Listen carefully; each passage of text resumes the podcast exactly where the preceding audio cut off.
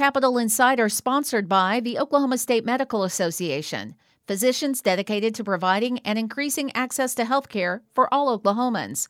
More on the vision and mission of OSMA at okmed.org.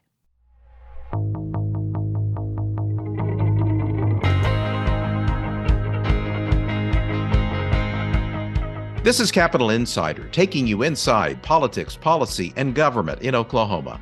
I'm Dick Pryor with Quorum Call publisher Shawn Ashley. Shawn, statewide elected officials were sworn into office last Monday. What did Governor Kevin Stitt emphasize in his inaugural address?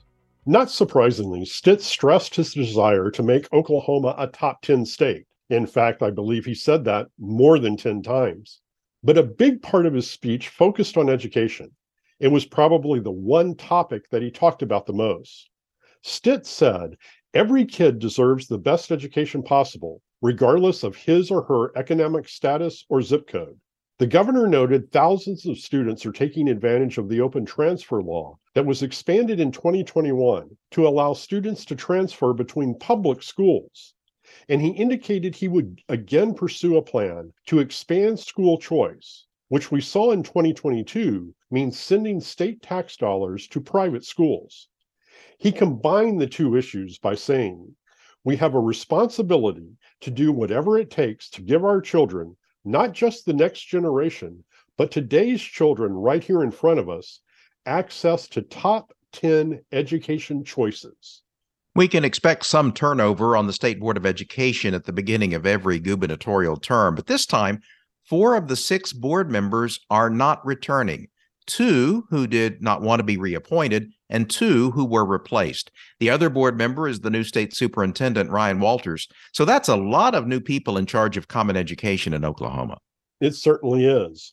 Jennifer Monies and Bob Bobek asked not to be reappointed. Monies was succeeded by Trent Smith, who was already a member of the board, but 2021's redistricting had put him in Monies' district, allowing him to assume that seat. Bobek will be replaced by Kendra Wesson, who owns a Norman based accounting firm. Stitt replaced Carlisha Williams Bradley and Estela Hernandez, two women of color who also had the most public education experience on the board, with Donald Burdick, who co founded four oil and gas companies and is currently the CEO of Oliphant Energy 2, and Suzanne Reynolds, a pharmacist with some higher ed teaching experience.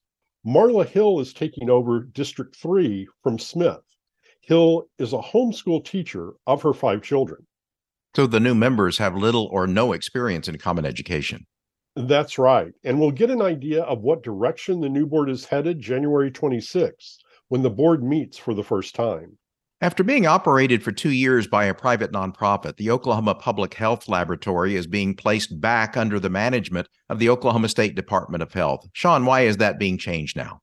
Well, State Commissioner Keith Reed told the Senate Appropriations Subcommittee on Health and Human Services on Wednesday that it had always been the agency's plan to take back management of the lab now, keep in mind, we've seen the lab beset with numerous problems, including failing several government inspections and sending out large numbers of samples for testing.